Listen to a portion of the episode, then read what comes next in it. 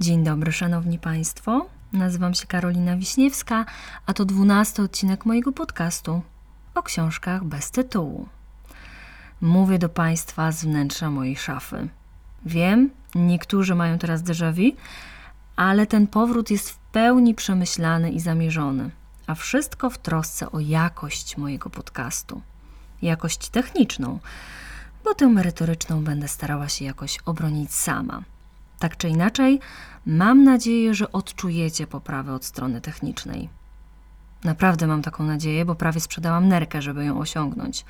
Z tego miejsca też dziękuję mojemu technicznemu pomocnikowi, który wykazał się ogromną wyrozumiałością i cierpliwością. Ciekawe, czy on też będzie zadowolony z efektu.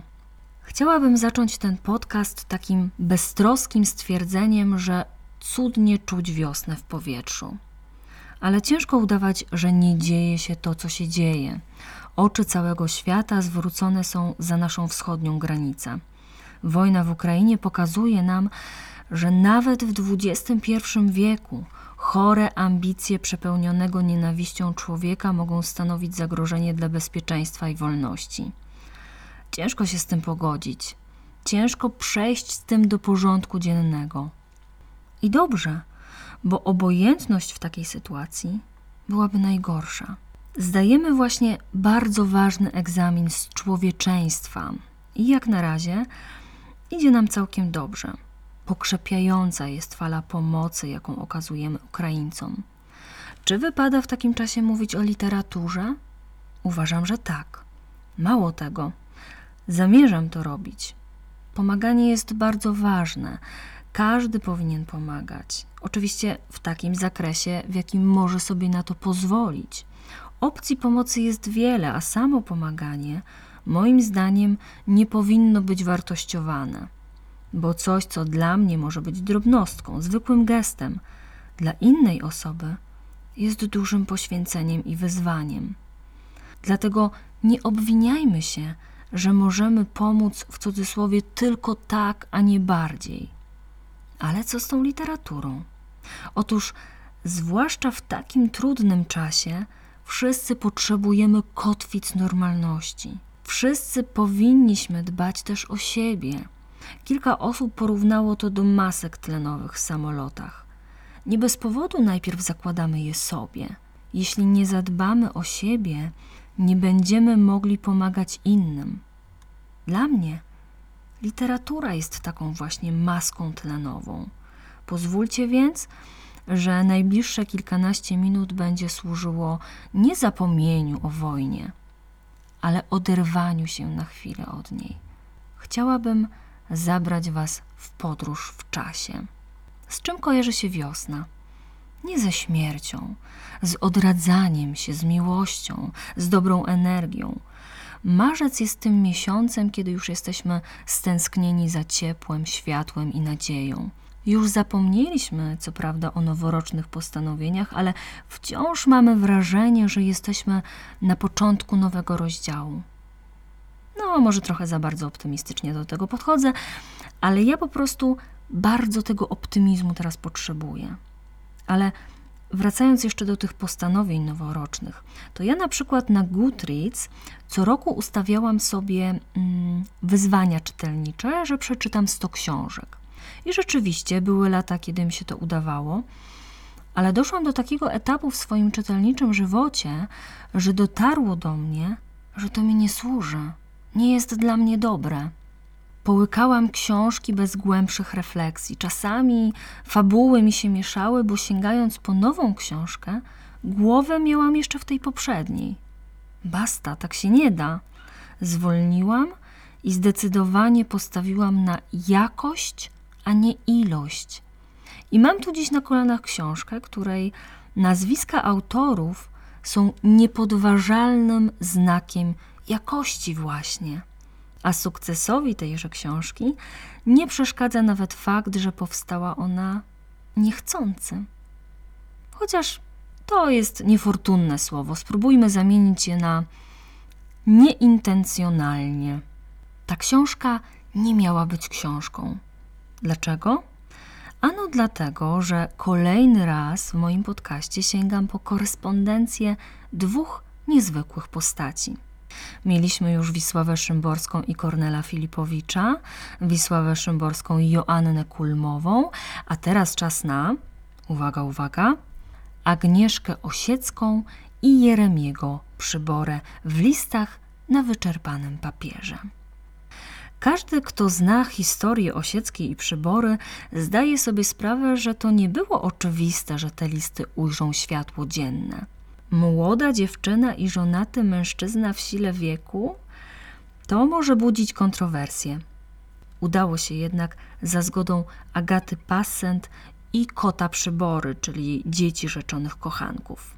Listy ułożyła i przedmowę napisała Magda Umer, przyjaciółka zarówno Agnieszki, jak i Jeremiego.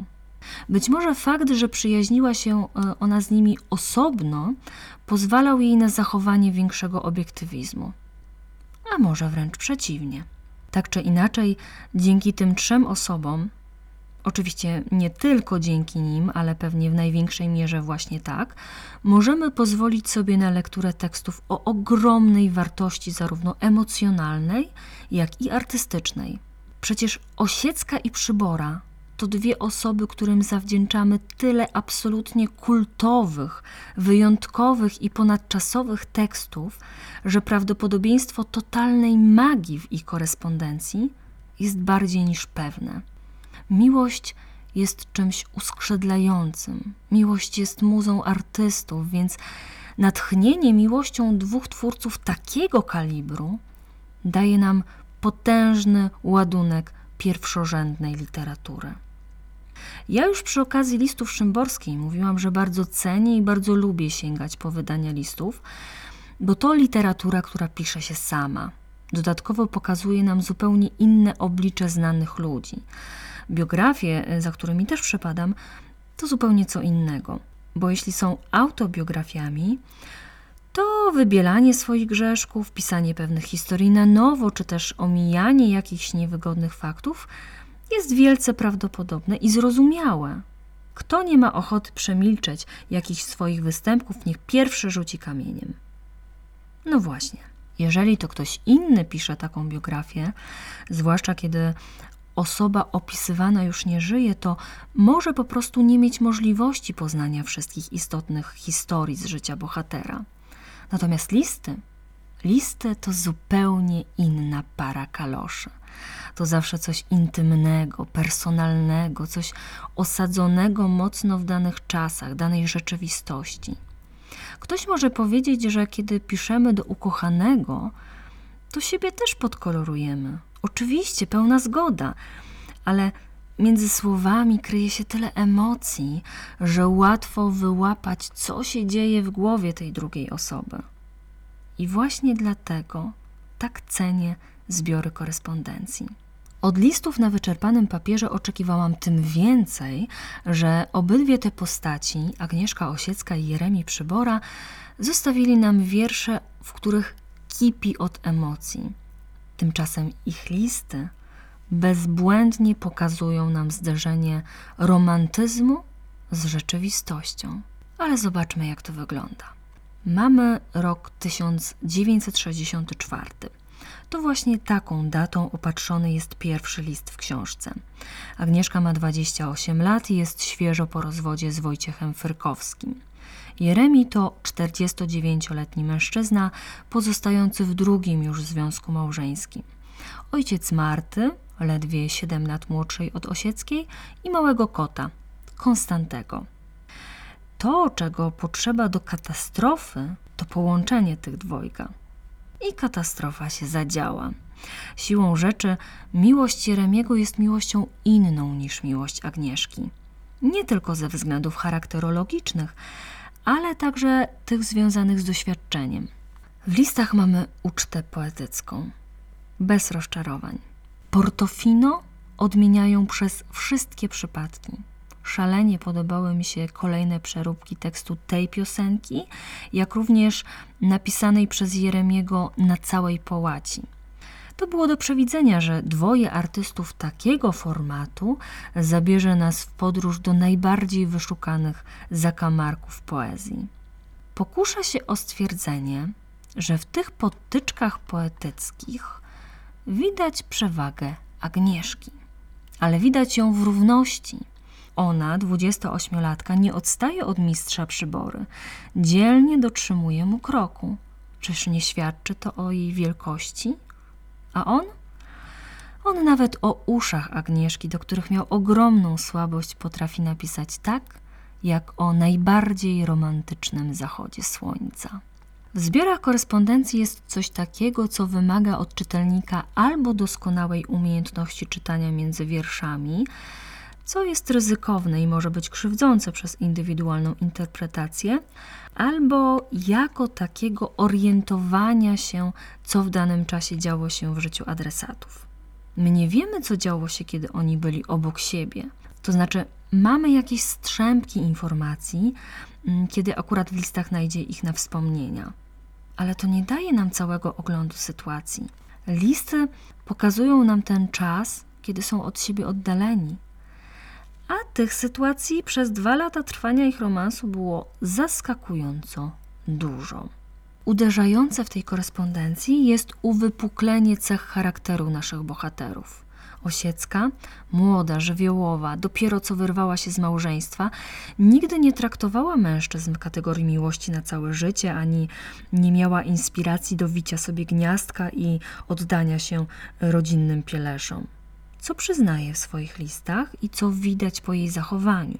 Wyjeżdża kiedy chce, wraca kiedy chce, żyje po swojemu ale z biegiem czasu zdaje się coś w niej pękać, zaczyna przyznawać się do swoich uczuć, jednocześnie zachowując jakiś bufor bezpieczeństwa. Jest mimo swojej żywiołowości ostrożna i zachowawcza. Gdybym była złośliwa, no trochę jestem, powiedziałabym, że gdzieś między wierszami wyczytałam, że to małżeństwo Jeremiego mogło być jej trochę na rękę bo nikt nie wymagał, żeby dawała z siebie 100% i mogła podróżować i robić to, na co akurat miała ochotę. Chociaż nie ukrywam, że mocno chwyciły mnie za serce listy napisane w czasie, kiedy Agnieszka podejrzewała, że jest w ciąży e, i jak wielką ekwilibrystyką się wykazała, tak pięknie pisząc, że w sumie to by chciała mieć z nim dziecko, mm, ale się boi. Zupełnie jakby sama przed sobą wstydziła się Mm, do tego przyznać. Jeremi natomiast daje się poznać w tych listach jako stateczny romantyk, wiecznie czekający na swoją Agnieszkę i jej uszy, bo naprawdę miał do nich słabość. Momentami było mi go trochę szkoda, mm, a nie powinno, bo przecież żona, dziecko, a tu jakieś romanse. Twe, nieładnie. A jednak kochał on Agnieszkę, tego niepokornego, młodego, piekielnie zdolnego ducha. Te listy były pisane prawie 60 lat temu. Wiedziałam, jak potoczyły się losy tych dwojga. Wiedziałam też, że ich rozstanie nie będzie szczegółowo opisane. Było więc we mnie coś na rodzaj oczekiwania i wzmożonej czujności, żeby nie przespać momentu, kiedy uczucia zaczynają stygnąć, kiedy zaczyna się to nieme odejście od porozumienia, kiedy miłość zaczyna umierać. To wszystko było tak subtelne, że nazwałabym to procesem wygasania. Osiąga się moment kulminacyjny, a potem jest coraz mniej słów, coraz rzadziej wypowiadanych i w kościach czuć, że zbliża się koniec. Tak to już jest w tym naszym życiu, że na początku schodzimy się przy dźwiękach fanfar i trąb anielskich, a rozchodzimy się w ciszy Oczywiście nie mówię tutaj o tym kulminacyjnym momencie, o tej kulminacyjnej rozmowie rozstania, tylko o tym ledwie wyczuwalnym momencie, który bardzo łatwo można przegapić, kiedy to tak delikatnie zmieniamy kierunek i zmiana tego kierunku skutkuje tym, że drogi się po prostu rozchodzą. No, to taka Smutna konkluzja, ale niestety tak wygląda życie. Wbrew górnolotnym obietnicom, nie zawsze i nie na wszystko mamy wpływ. Pamiętam też, jak ukazała się biografia Agnieszki. Nikomu nie żal pięknych kobiet. I napisał do mnie mój kolega Sylwek, pozdrawiam serdecznie, a dokładniej wysłał do mnie zdjęcie okładki tej książki i napisał, że od jakiegoś czasu cały czas mu to w internecie skacze przed oczami i on cały czas ma wrażenie, że to jestem ja, że niby taka podobna. I pomyślałam sobie w pierwszej chwili, o, jakie to miłe. No bo jednak każda początkująca, aspirująca literatka chciałaby być taka jak Agnieszka Osiecka. Na początek chociażby z wyglądu, nie oszukujmy się. Ale z drugiej strony, każdy, kto miał okazję zgłębić jej życiorys, a ja miałam, jednak trzy razy by się zastanowił, zanim by powiedział, że tak, chcę być jak Osiecka. Nie chcę być jak Osiecka, bo ona nie miała łatwego charakteru. Nie była postacią czarno-białą, ale umówmy się, że nikt nie jest czarno-biały, przybora też nie był. I może dzięki temu połączeniu mamy niezwykle barwną historię miłości zapisanej w listach i pomiędzy słowami w nich zawartymi. Nawet jeśli ta lektura czasem wkurzała i trzeba było robić sobie przerwę, a trzeba było, to i tak kapitalnie się do niej wracało. To tak jak w miłości, czasem mamy ochotę udusić drugą stronę, ale koniec końców sprawdzamy, co jest na kolejnej stronie tej historii. Uderzyłam dziś w romantyczne tony, co?